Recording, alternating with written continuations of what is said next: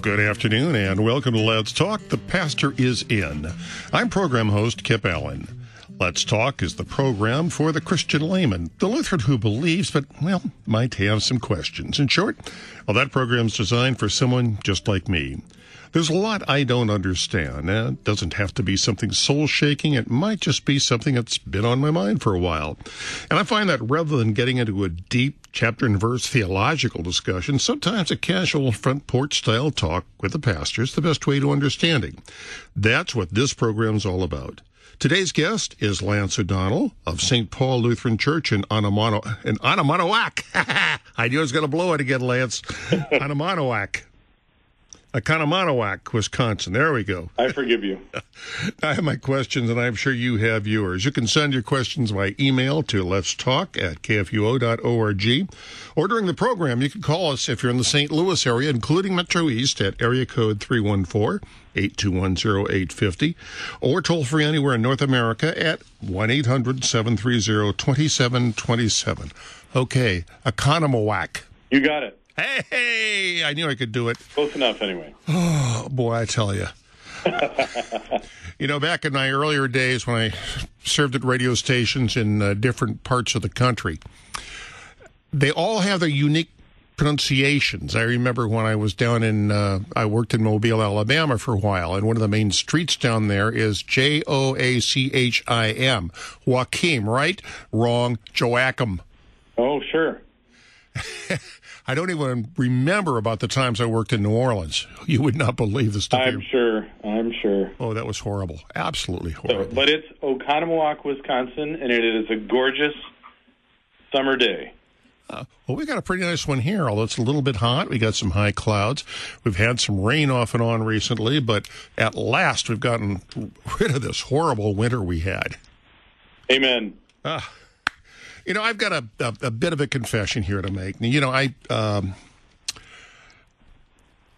my late wife and I never had children. Yes. And now, I did remarry, and my current wife, by the time we met, I mean, she had 4 grown children and a slew of grandkids. And, well, that's something she has her relationship with them, and I really applaud it.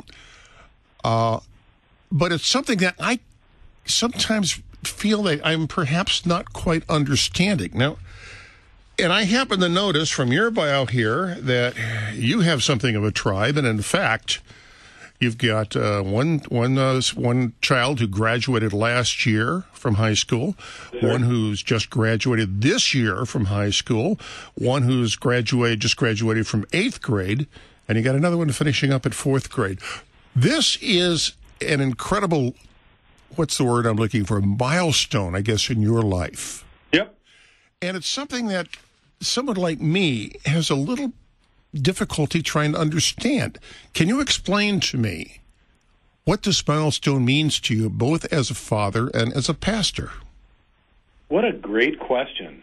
So what is the milestone of, like, having the kids graduate from high school and one go on to high school? What does that mean for me as a father and a pastor? Mm-hmm. Wow, what a great question.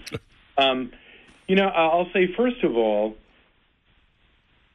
you know, my wife and I had a conversation about this, because at my son's graduation last weekend from Lake Country Lutheran High School in Hartland, Wisconsin, you know, we heard a few people saying in the weeks leading up, you know, these are the best years of your lives. And neither my wife nor I ever felt like that. You know, we felt like if graduating from high school is the pinnacle, that there's just something that seems wrong about that to us. So, you know, it's interesting. You know, I'm on the board of the Lutheran High School Association of Greater Milwaukee. We operate 3 different high schools that have different, slightly different clientele, as it were.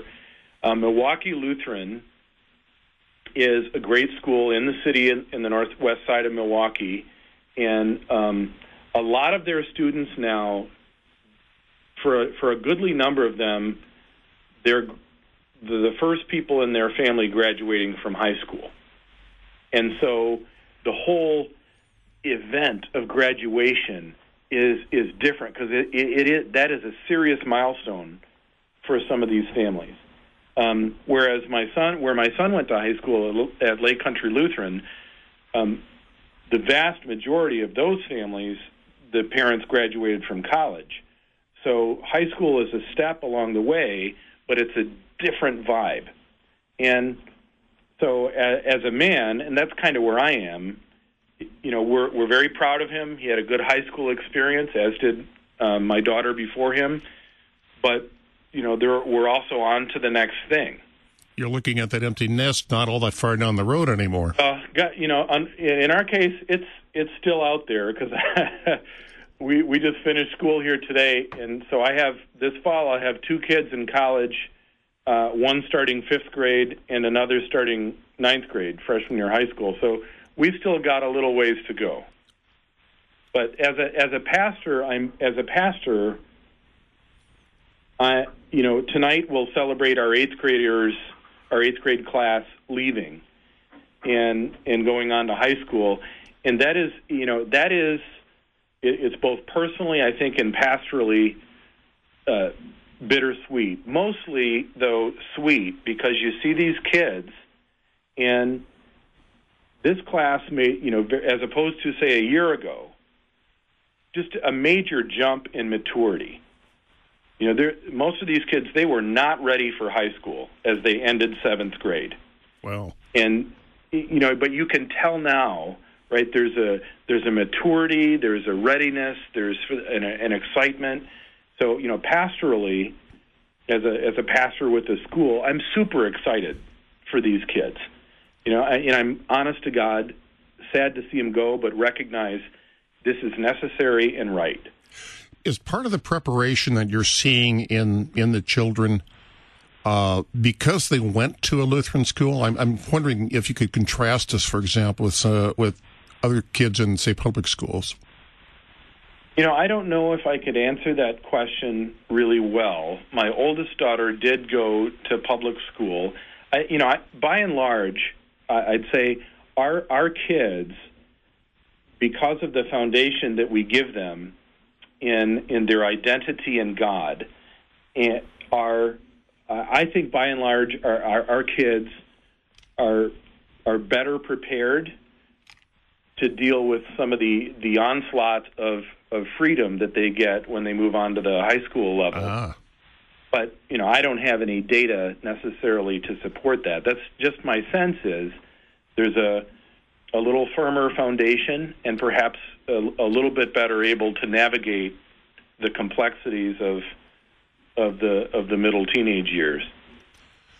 Well, I look back, you know, in my generation when I came up, I was fortunate in that we had a very strong youth group at the church. This was back in the Walther League days. Yep. And, the Walther League was really very much of my social life and was directed me through those years through, and we call it junior high then rather than middle school and then high school.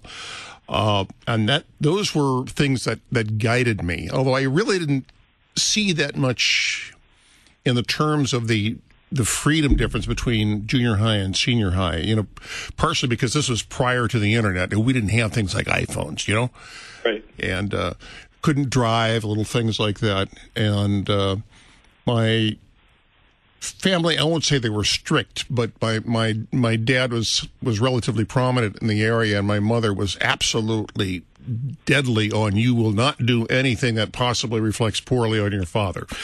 So, I understand that sentiment very well. So that was a situation that I faced, and I this is a completely different thing. I mean, we're looking at totally different generations now and different sets of pressures. And I look at the stumbles that I had. You know, when I went to college, that's where the freedom part came in. Sure. What year were you born? I was born in 1948. You're 48. Okay. Yeah. And I really wasn't prepared, I think, for a lot. You know, my parents came out of the Depression and World War II. And so they were determined, I think, to shield my brother and myself from some of the really rough things that they went through. Yep. And consequently, I was not really prepared for the real world, I guess, is what we should call it. I can appreciate that. And your parents weren't unique in that regard. Yeah. And, you know, and of course, you know, I stumbled. I did what happened, I think, with many young men in their 20s. You know, I started to fall away from the church. There was no. I mentioned about I had the Walther League going up through high school. We had no equivalent organization at the school. There were very few Lutherans there. We had one Lutheran faculty member who did try to organize those of us who were there to work with the local church, but I never felt part of that congregation, and frankly, I didn't like the faculty member. So, sure. So that didn't help either, and I lost a lot of the moral and the spiritual guidance that I had grown up with, and you know, to get to on your question, right? As a parent, yeah, and to some degree also as a pastor, you know, that gets to it. You know, at some point, right? There's a little bit of leash that you have on your kid, but you got to let them go and grow, and some of that. They've just got to learn on their own. It's a bizarre feeling for me as a father. You know, people ask me, "Oh, are you sad about Aiden leaving?" And this is my now 18-year-old son, who will be a freshman in college this fall. And you know, right now I say yes, but the truth is also I'm ready for him to go. I feel like for him and for his older sister, who's older by a year. They need to get out on their own. They need to get out from under my roof, under my protection, and so they can appropriate and more deeply internalize, I pray, some of the things we tried to teach them. It won't be if they still have everything that they have while they're under our roof. They need to go, and it's not because I don't love them. It's because I do love them. Well, I know my grandmother, who lived with us for a while, wasn't like my mother or my father in terms of shielding. Her favorite saying was, you know, you have to get burned before you believe fire's hot. I remember her saying that. and she was a firm believer in making mistakes, because this is how you learn. Yes. And I've often thought of her, and I kind of wish I'd burned myself a little bit more before I'd gone off. Well, that's my kids have been, you know, they live in a happy household with, you know, parents who love each other and an intact family, and as part of a solid congregation and a Lutheran school, they have had, you know, a really blessed and largely, I don't want to say conflict-free. That's not true. It's they just have had an awful lot of support, and it will be challenging for them at college next year when we're not right there. What are your biggest fears and hopes for your college-bound kids? I hope that they learn quickly and thoroughly from their mistakes, unlike their father. Oh, yeah. You and I have talked about that before. Does that make sense, that answer? You know, actually, it did. I think, you know, both you and I, when we were making mistakes in our younger years, we weren't quite aware that they were mistakes. Yeah. So it was a little bit difficult for me, at least, to learn from my mistakes, because I wasn't realizing what I was doing wrong. But I think I see what you're saying. Now, you've given your children, I think, a little bit different guidance than I got growing up. For one thing, you're a pastor, obviously, so there's something to that. Which is a blessing and a curse for a kid. Yeah. Well, my mother her father was a pastor. Oh, sure. Yeah. She used to say that she was the PK, the preacher's kid. Yep. But yeah, no, I see what you're talking about there. But this generation is so much different. You know, you sent me a couple of articles from The Atlantic. Yes.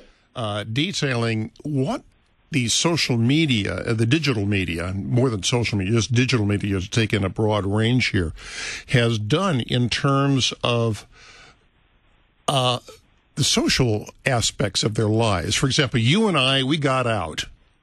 We went out on dates. Yes. You know, we went to the football games. We did all this stuff. We hung out with our friends. Today's kids aren't doing it that much because they hang out with their iPhones, their friends on social media. Yeah, it's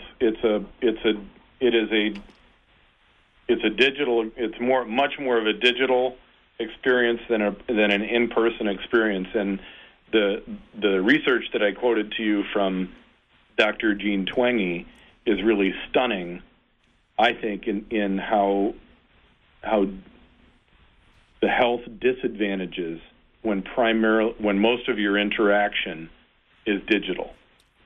Well, one thing he raised in the article was that there seems to be an increase in depression. There is indeed an increase in depression. Yeah, because there is an isolation. There is that lack of physical contact. Right, and so it's a she, by the way. It's she's a psychologist at San Diego State. Or UCSD, I can't remember. But so Dr. Jean Twenge says, you know, it is clear that the kids who spend more time in person are happier and healthier. The more time you spend online and on social media, there's a direct correlation with unhappiness and all the other related psychological factors, depression, suicide, so on and so forth. And yet there was one finding that really struck me as both, it on the surface is a blessing, but perhaps maybe in the long run it's not, was the change in teen sexual behavior. They're not having sex the way that younger generations did. Yeah, even mine. It's I'm a Gen Xer. I was born in 1969, and so her research, the national research shows kids are sexually active a full year later than in my generation, which is a very good thing. It is, in the sense that, you know, that they're waiting until they're more mature. At least they should be waiting until they're more mature. And of course, there's been a marked decrease in teen pregnancy, which is a marvelous, marvelous thing. But how much of that is simply because they don't have the actual social interactions? Makes you wonder. Yeah, well, I'm wondering. Yeah, no, it makes you wonder. It's interesting. The article that we're referring to is basically a summary of Dr. Twenge's book that's called iGen. But in September of 2017, she wrote a summary of it for The Atlantic Monthly, you know, called "Have Smartphones Destroyed a Generation?"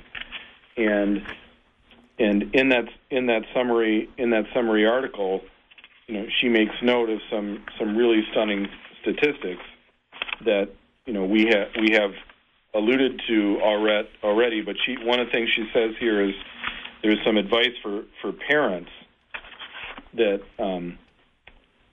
that I thought was pretty interesting and worth noting. I'm trying to find my note here.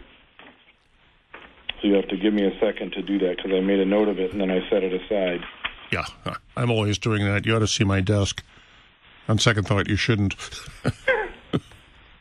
So let me see here, because I did shoot. But, you know, basically the advice was, you know, based on this really clear research across socioeconomic strata and so forth, is for parents is put the phone away. Oh yeah, here's the quote. And okay. This is from, if you were going to give advice for a happy adolescence based on the survey data, it would be straightforward. Put down the phone, turn off the laptop, and do something, anything, that doesn't involve a screen. So put down the phone, turn off the laptop, and do something, anything, that doesn't involve the screen. You know, one thing that prior generations had, each generation has faced its own changes and its own challenges and innovations. My grandparents and my parents, to an extent, they had radio suddenly came along. Sure. And, wow, what was this thing? You know, they sit around, listen to Jack Benny and Lub and Abner. I've got a bunch of old radio programs taped. I love them. But, yeah. And then my generation came up, and we had television. Yep.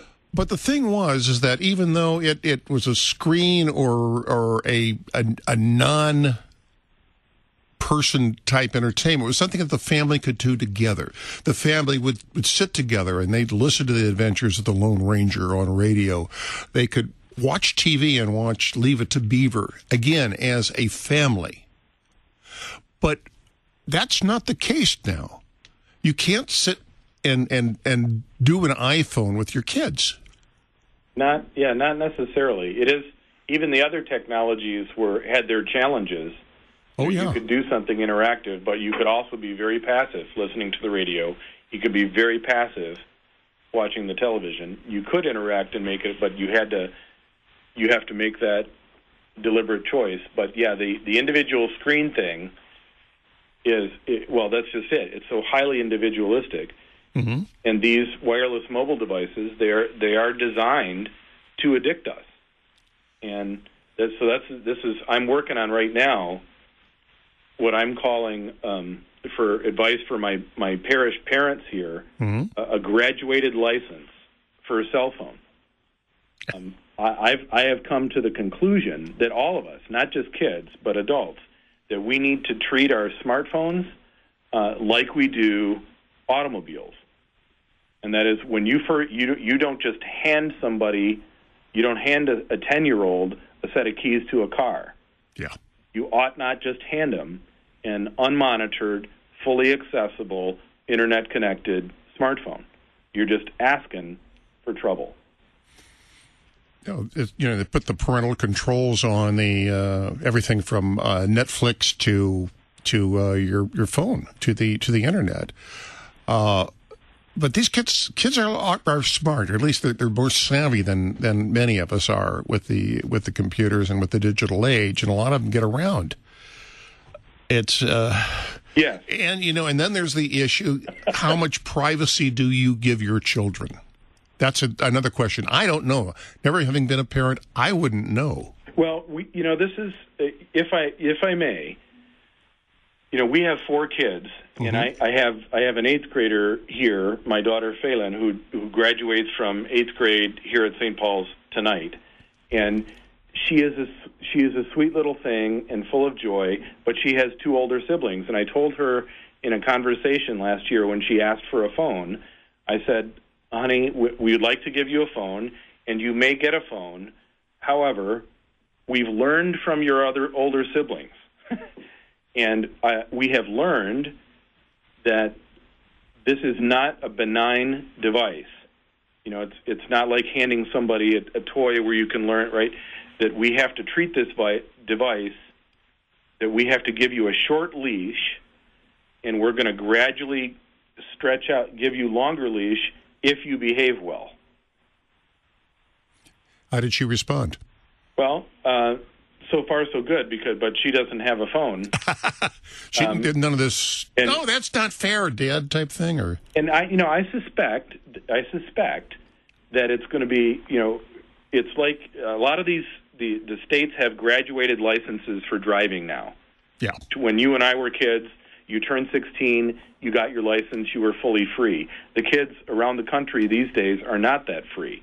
They have some restrictions. You can't drive at night. You can't have so-and-so other people the same age in the car. You know, if you get a ticket during this period, your period of restriction gets lengthened, so on and so forth. And that's the way I think parents these days really should be with smartphones and their kids. You should give them a little bit of access, monitored. If they do it well, then you extend the leash, because you have to learn how to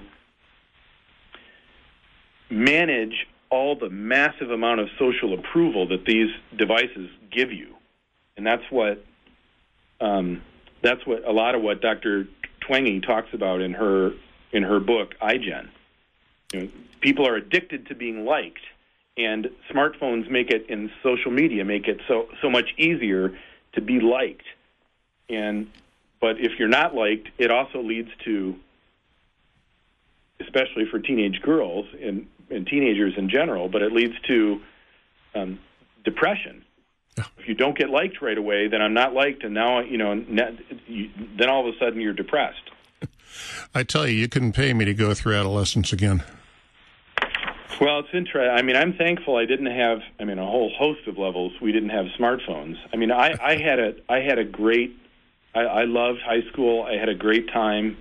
I learned a lot. I lived in a great little community, but the smartphone makes it massively more complicated and more dangerous for preteens and early teenagers. Yeah, and I think more dangerous too. Without a doubt. Yeah.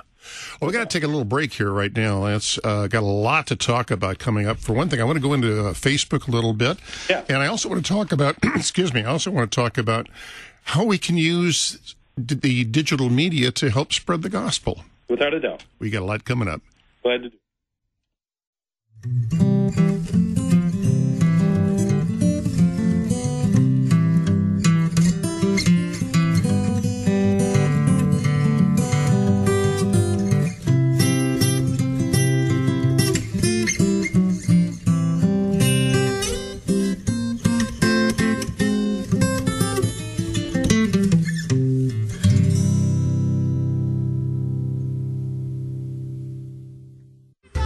This week on the Coffee Hour with Andy and Sarah, we'll share how you can benefit from art lessons this summer, and also we'll talk with a cookbook author about how you can cook delicious food for your family, even if you have multiple food allergies. We'll learn about one pastor's unique approach to adult catechesis. Dr. Joel Bierman will share with us about fatherhood, and we'll catch up with the Mercy medical team returning from Tanzania. The Coffee Hour with Andy and Sarah, weekdays at 9 a.m. on KFUO, underwritten by Concordia University, Wisconsin. Has your child swallowed your medicine, your laundry detergent, your nail polish remover? Call the Poison Helpline. Have you inhaled paint thinner, glue, pesticides? Call the Poison Helpline. Have a question about a dose, a fume, something your kid just drank? Call the Poison Helpline. Poisonings can happen at the home, on the job, or in the great outdoors. Call the Poison Helpline first for fast, free advice from medical professionals. Call 1-800-222-1222 anytime, anywhere. 1-800-222-1222. Save the number, save a life. Brought to you by the U.S. Department of Health and Human Services. Anselmo, a new college graduate with a bright future, but his life takes an unexpected turn. Seize these two. What's happening? The Captive, the newest drama from Lamplighter Theatre. Excitement, adventure, and drama. That took courage. Thank you.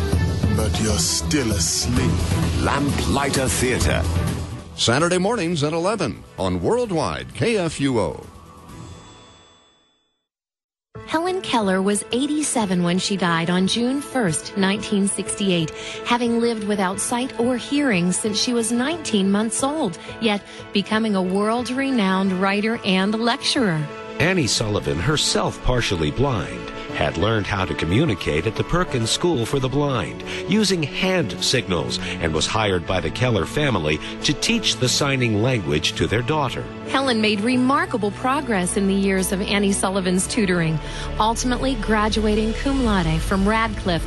In later years, Helen credited her eagerness for knowledge to the choice of books introduced to her by Annie Sullivan, including the Bible. And in a thought mirroring 2 Corinthians 4:18, Helen said the Bible gave her a deep, comforting sense that things seen are temporal and things unseen are eternal. Engage with the Bible and its impact and influence. Brought to you by Museum of the Bible. Well, welcome back to Let's Talk. The Pastor is In. I am program host Kip Allen. You can join our conversation anywhere in the St. Louis area, including Metro East, by calling us at area code 314-821-0850, or anywhere toll-free in North America at 1-800-730-2727. You can even email us, this being the digital age, at letstalk@kfuo.org. My guest today is Pastor Lance O'Donnell from Oconomowoc, Wisconsin, And we are discussing the impact of children when they reach a certain milestone in the age, the impact on the child, the impact on the parent, and of course, this being a digital age, oh boy, this changes the entire scene, the entire rules. And Lance, since you and I have been talking about it, I suggest that the best thing to do is to actually bring an expert into this conversation. You got it. Someone who's directly impacted, who knows what she's talking about, a young, upstanding woman who has just graduated from 8th grade. So what do you think? Hi.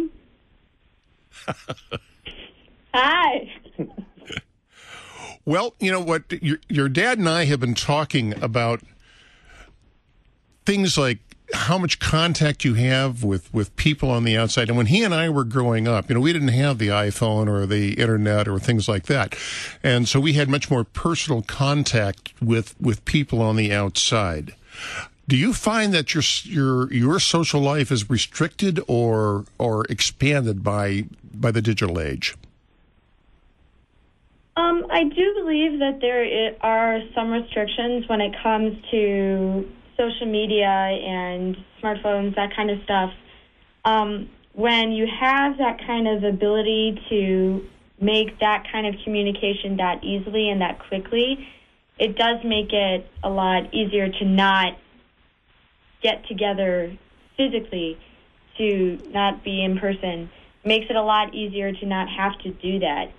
So when it's just as easy or easier to do it, to have a conversation on a phone than to just hang out downtown or do whatever, get together with your friend to talk about something.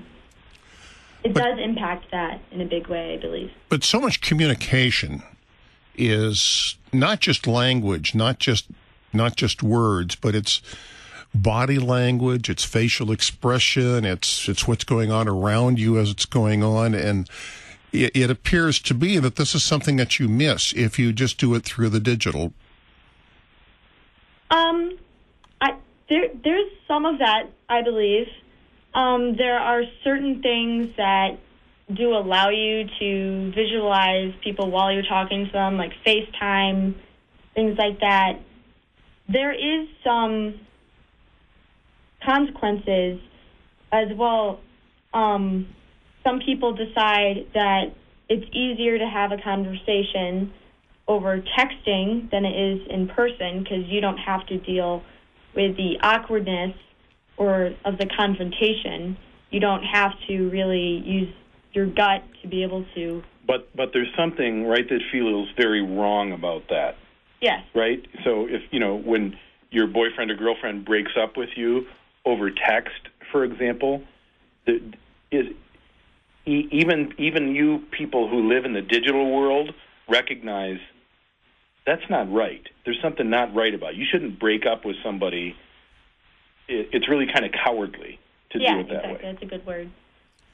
Well, something else that would strike me is that when you grow up and you get out into what we call the real world, you actually have to have face conversations and interactions with coworkers. I mean, I here at the radio station, I've got a boss I have to talk to every day. I've got people who work with me, and it just doesn't work to do it over the phone or the text. You actually have to physically meet. And, you know, this is a skill that your dad and I developed growing up with. And I'm wondering if this is a skill that perhaps your generation will be lacking. Well, I see it sometimes in classmates or other people my age when they have to talk to an adult or do something serious that involves a conversation between just one person face to face. They have trouble with that, and it's very awkward for them, and they don't always deal with it in the most professional or best way to do that, I don't believe.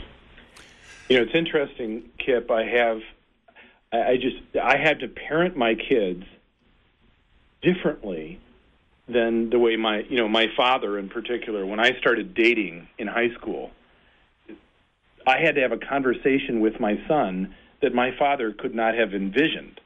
You know, so he wanted to date this girl, and there was some little conflict, And, you know, he started to do it via text. And I said, no. You are not going to do this via text message.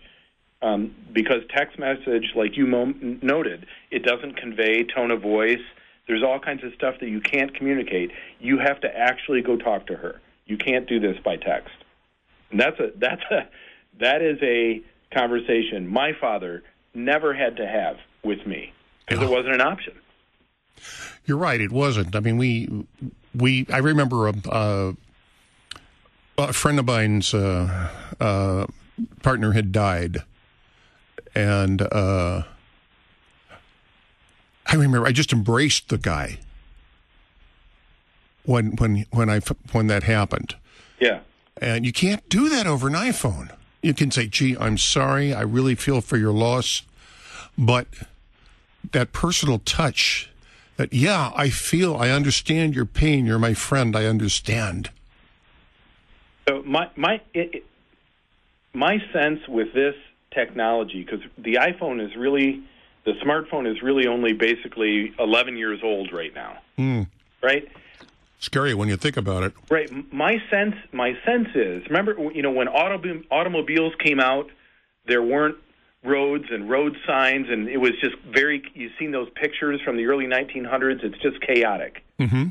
My sense is that culturally right now we are moving from a chaotic phase in how we deal with one another to learning how to monitor one another, how we communicate in a digital world. I think a lot. I notice it among parents of my generation in the school here. You know, a lot of us, these cell phones became cheap and available, and we just gave them to our kids. And then we realized, oh my goodness, look at all this consequence that we couldn't have imagined. And so now we're starting to learn from this. And I think this is true of parents. I think this is true of software developers. I think it's true culturally. We're trying to figure out a way to use this technology, which can be really, really helpful, but not lose our humanity. Mm. There is a remarkable recording. I don't know if you've ever seen it. In the early days of television, for Edward R. Murrow, was talking about the enormous impact that television was going to have, and that what it could be used for. It could be used for good or not. Yes. And I think that's what we're facing now, the same thing. And, you know, you're right. I didn't even have an iPhone until about 6 years ago. And now I have one with me all the time. I saw in that article about people who sleep with their iPhones. Mine's on my bedstand. It's my alarm clock. Right. Well, I'm in the midst of right now, and I know you wanted to talk about social media, and I'm eager to have that. Yeah. I'm in about 6 months right now of pretty much a Facebook fast. I found myself so manipulated. Really? So misused, so in a sense, truthfully addicted to it, that I really largely cut myself off because I wanted to reconnect with people. I bought a local newspaper, which I hadn't read in years. I'm trying to have personal conversations with people, actual conversations, rather than do it digitally. And certainly, you know, a lot of people want to do pastoral care via text, and I tell them I will not do pastoral care via text. We can use text to arrange a meeting, but I am not going to have a conversation about an issue between a husband and wife over text. We're going to actually meet and talk it through. That's, again, part of the communication process where it's more than just words. Right. No doubt. And I think, you know, for pastorally, you know, the technology became available. We started to use it. People, it's so easy and it's so ubiquitous. We all just text each other for everything, but there are serious limitations. And I've just arrived at a point as a pastor where I'll use a text to help arrange a meeting, but I am not going to have an in-depth conversation with my thumbs. We are actually going to have to get together and have a cup of coffee and talk through some stuff. Well, I'd like to move on a little bit to the Facebook, the social media thing, because I think there's a good segue here. Now, I confess, I use Facebook a lot. And through it, I've been able to maintain contact with people I've known for years who live in different parts of the country, even overseas. Yes. Yeah, I've made friends in Europe I've never met.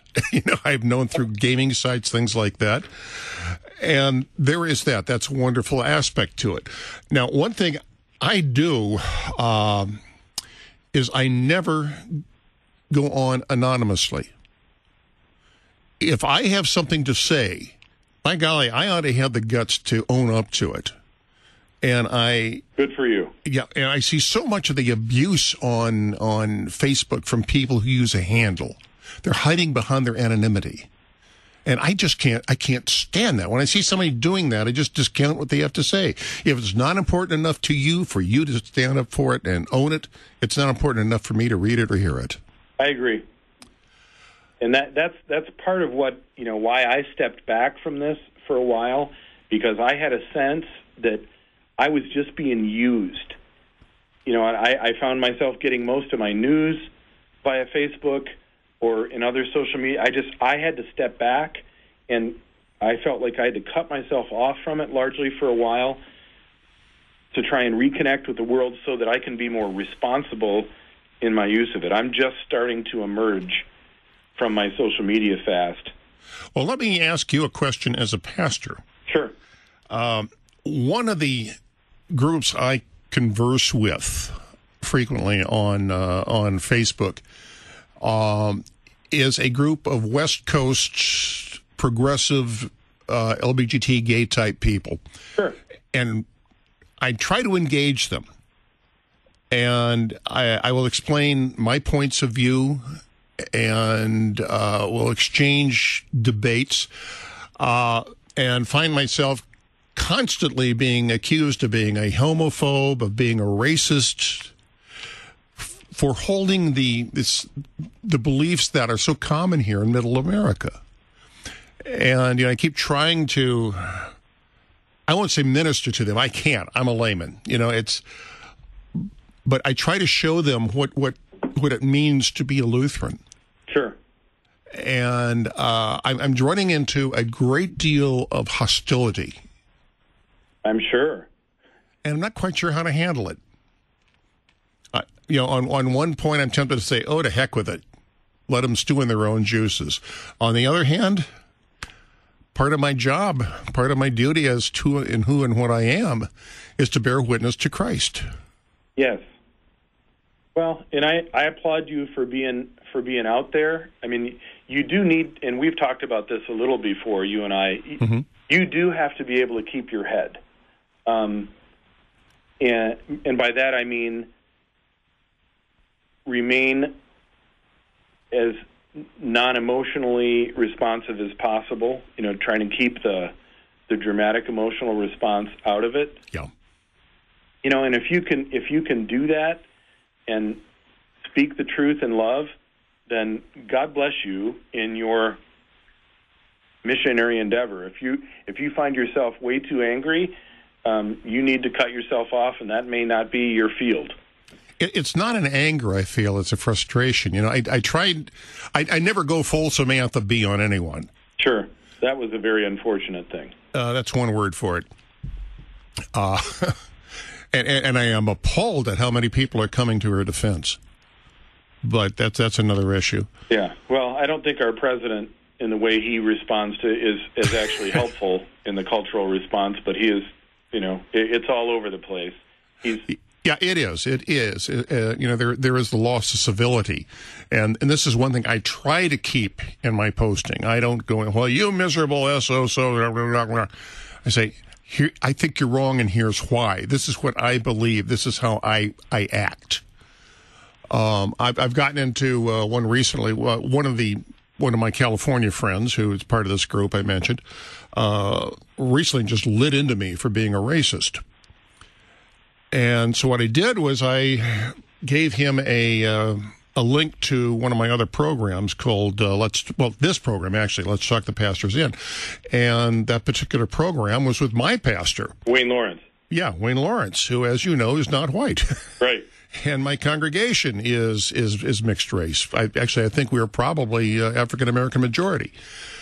And I gave that to them to listen to. And, boy, the response from that one was, well, blah, blah, blah, blah, blah. Well, why do you think that somehow justifies your racist views? What?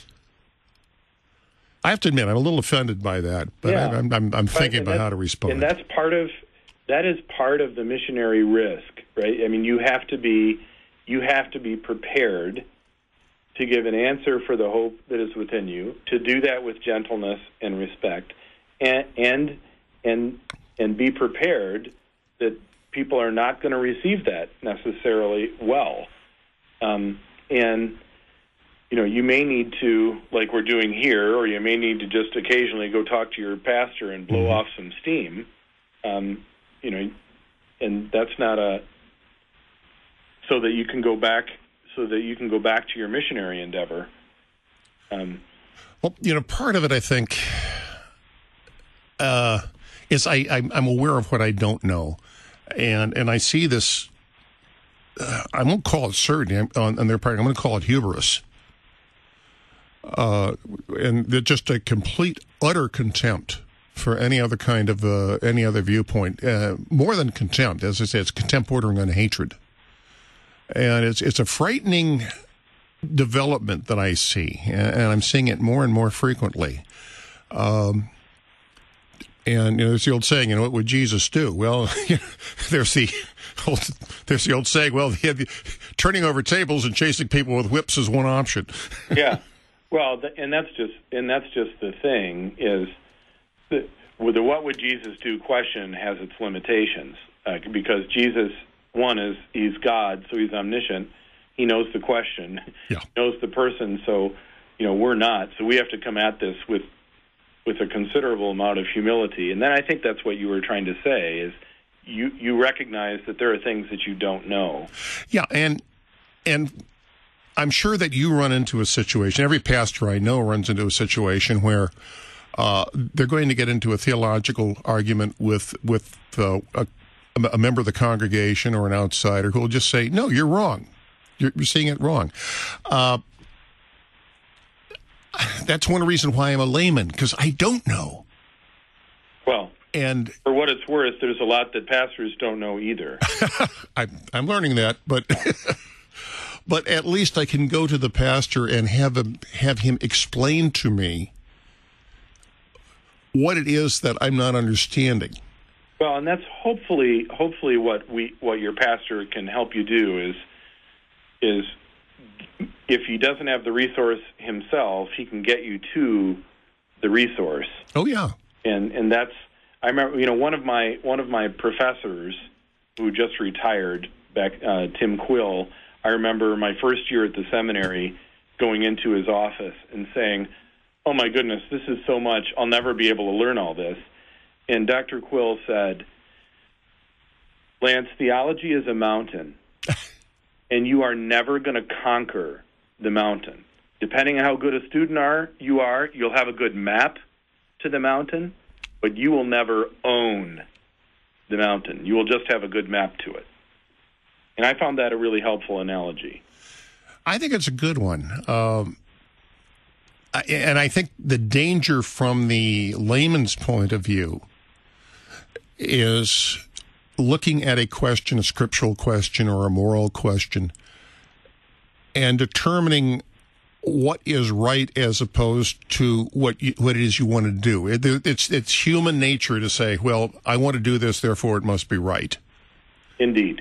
And that is the problem, and I think this is the problem so many of this group I'm talking to has, is that this is what they want, therefore it has to be right, and anyone who opposes it is wrong. I happen to think that they're wrong, obviously, but you know, I'm willing to discuss it with them and show them why. I'm not going to condemn them. That's not for me to do. What I think we as Orthodox Christian types are going to have to be fairly out front, right? If we want to not be persecuted or ostracized, we are also going to have to be willing to stand for the freedoms, and I'm speaking First Amendment stuff, mm-hmm. even with people that we disagree, and sometimes disagree profoundly. We talked a little bit, you and I, before about the work of Greg Seltz and our folks in the Center for Religious Liberty, but yeah. whether in Washington, D.C., or Oconomowoc, Wisconsin, or St. Louis, or Los Angeles, or Baltimore, or wherever, we need to stand up for people when if their freedoms are being maligned or abridged. We need to, even if we perhaps especially if we disagree with them. I think that will help us be heard when we make our case publicly. I think it's right. I know, for example, a lot of the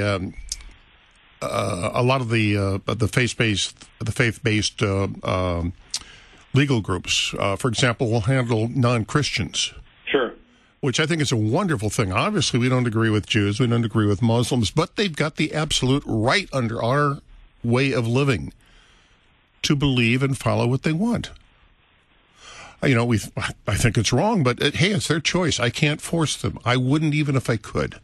Right, and again, if we want, right, our Constitution recognizes, it doesn't grant the right, it recognizes yes. that we have the right to practice, not just to worship, but to practice our religion, to speak freely, to have a free press, to assemble freely, and you know we are. I think we Orthodox types are going to need to step up for others when those freedoms are abridged, whoever they may be.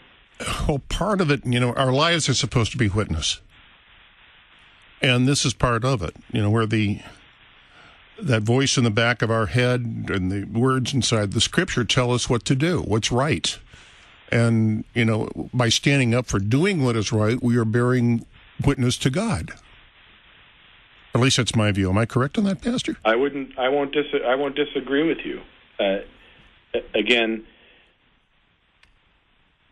you know, we are in a historically unique situation that we live. You know, we're in a pluralistic country that grants relatively unprecedented freedom to all kinds of different people. But if we want to be able to preach from our pulpits and our classrooms, or even talk to our neighbor and say, well, no, homosexual behavior is not God's will. We want the freedom to say that. We may have to, and this will offend some people, but we may have to, if somebody says, you know, you can't have this demonstration or that, we may have to go to the local city council and say, look, I totally disagree with these people, but I believe they have the right to do this.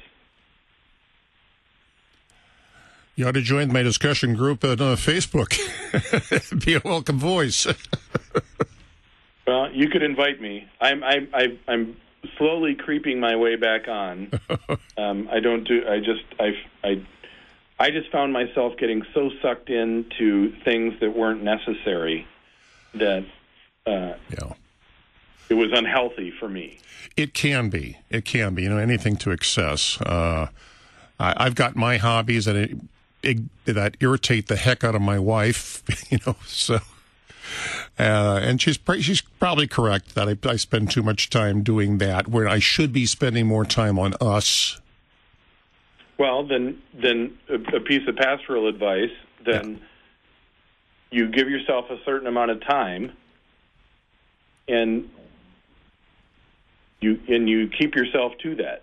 So if you gave yourself a couple hours a week or whatever it is to do that type of stuff, then you monitor your time, and then when it's necessary, then you shut it down.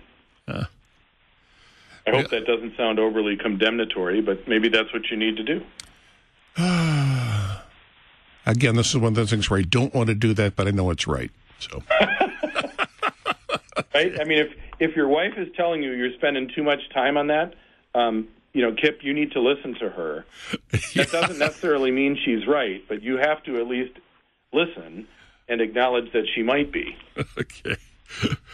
Pastor O'Donnell, we're running up to the last minute here. Any final thoughts?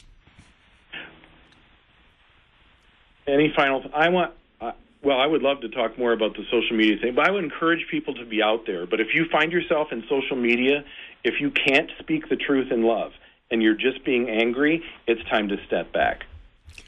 It is. And also know that there are a great many inspirational things available through digital media. One site that we use here all the time at the station is Bible Gateway. Sure. And, you know, you can get the Bible there. The LCMS is on Facebook. We've got our webpage. KFUO is on the website.